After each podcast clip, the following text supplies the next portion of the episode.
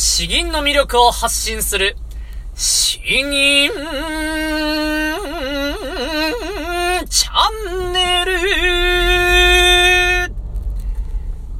はようございます。詩吟チャンネルのヘイヘイです。この詩吟チャンネルは詩吟というとってもマイナーな日本の伝統芸能のその魅力をですね、えー、わかりやすく伝えていくというチャンネルにしております。私はというと詩吟歴20年以上、準師範の資格を持っていて、全国大会も優勝経験があるということでですね、えー、まあ詩吟についていろんなことを話していきたいと思います。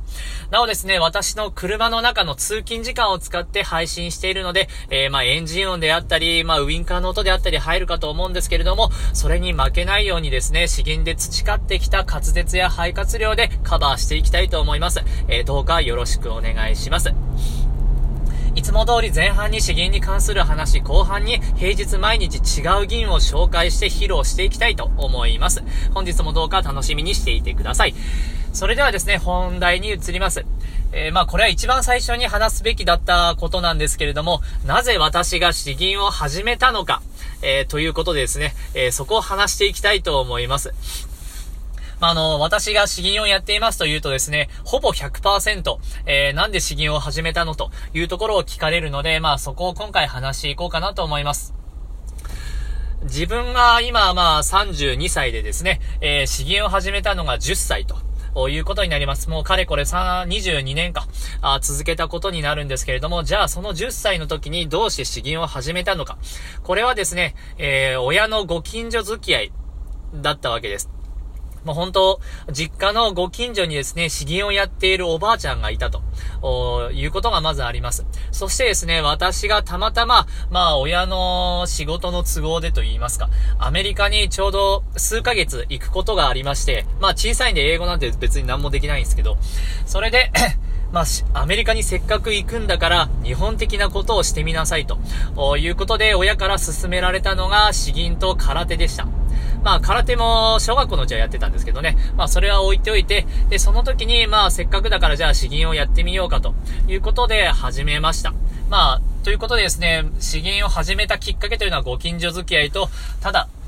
まあ、親からの勧めがあってということがあります。ただ僕の中でもですね、性格が確かにあって、珍しいものをやりたいと。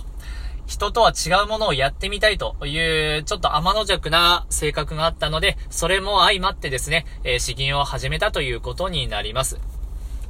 ただ、まあ、それからですね、詩吟自体がどれだけ上手くなっていくかというと、始めた頃はもうからっきしですね。月に、え2回1時間ずつやると。で、兄弟とも一緒にやっていたんですけれども、自分の番以外は大体昼寝してしまったりですね。えー、だから実際行っても20分とかしか声を出してないような状態で、えー、最初の数年間続けていたような形になります。でもですね、まあ、あの、子供のうちはみんな似たようなレベルなので、それで大会に出てもですね、たまに賞が取れたりするわけです。それで、えー、まあ、ちょっとずつ自信がついていくということになりますね。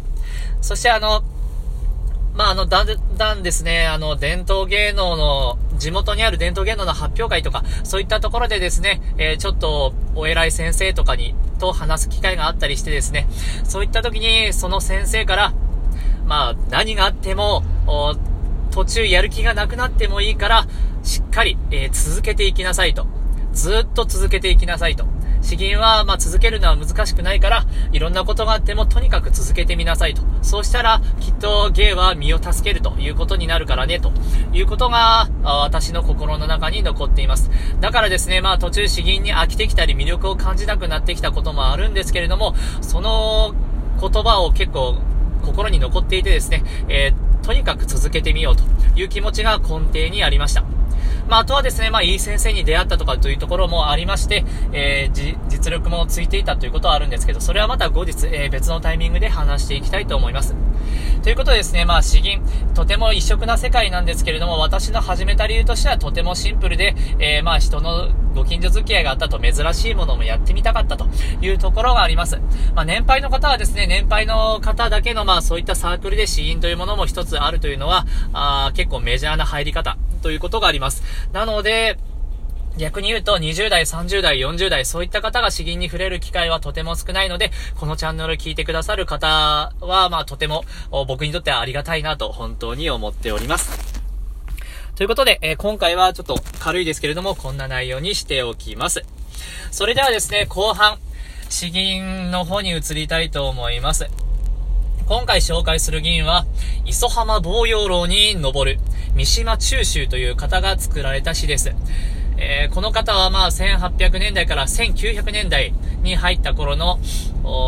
明治維新の頃の詩文になります。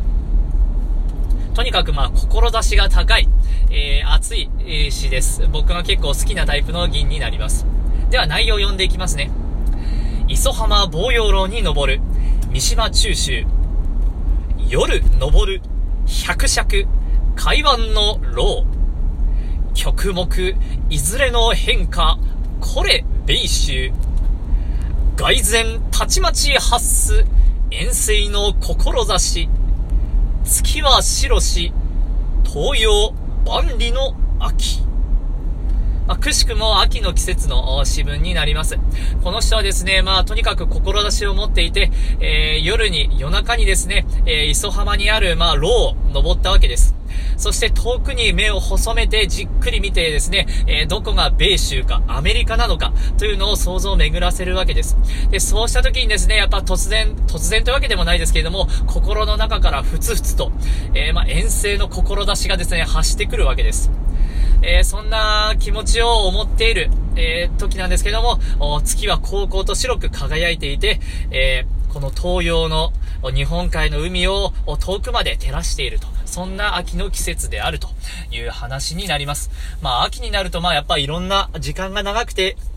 ですね、いろんなことを思うのかなというふうにざっくりまとめてきたわけですけれども、途中ですね、これサビの部分、え、これも高高音といって、結構高い音が入ります。僕も朝一なので、どこまででちゃんと出るか不安なところはあるんですけれども、それも含めて、えー、銀を楽しんでいただければと思います。それではお聴きください。磯浜防洋楼に登る、三島中秋。夜登る、百尺、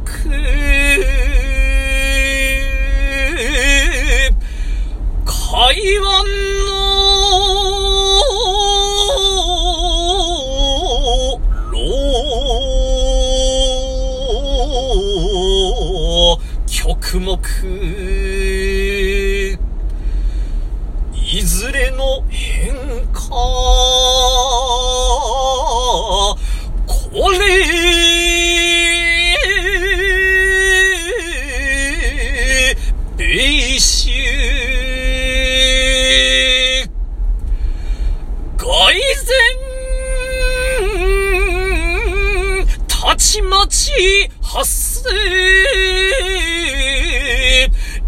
遠征の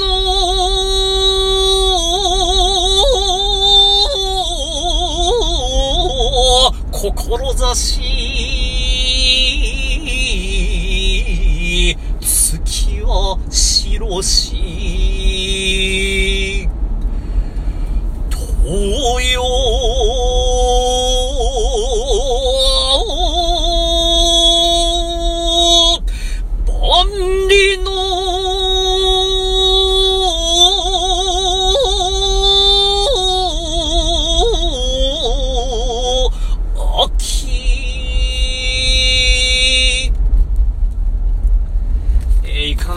でしょうか？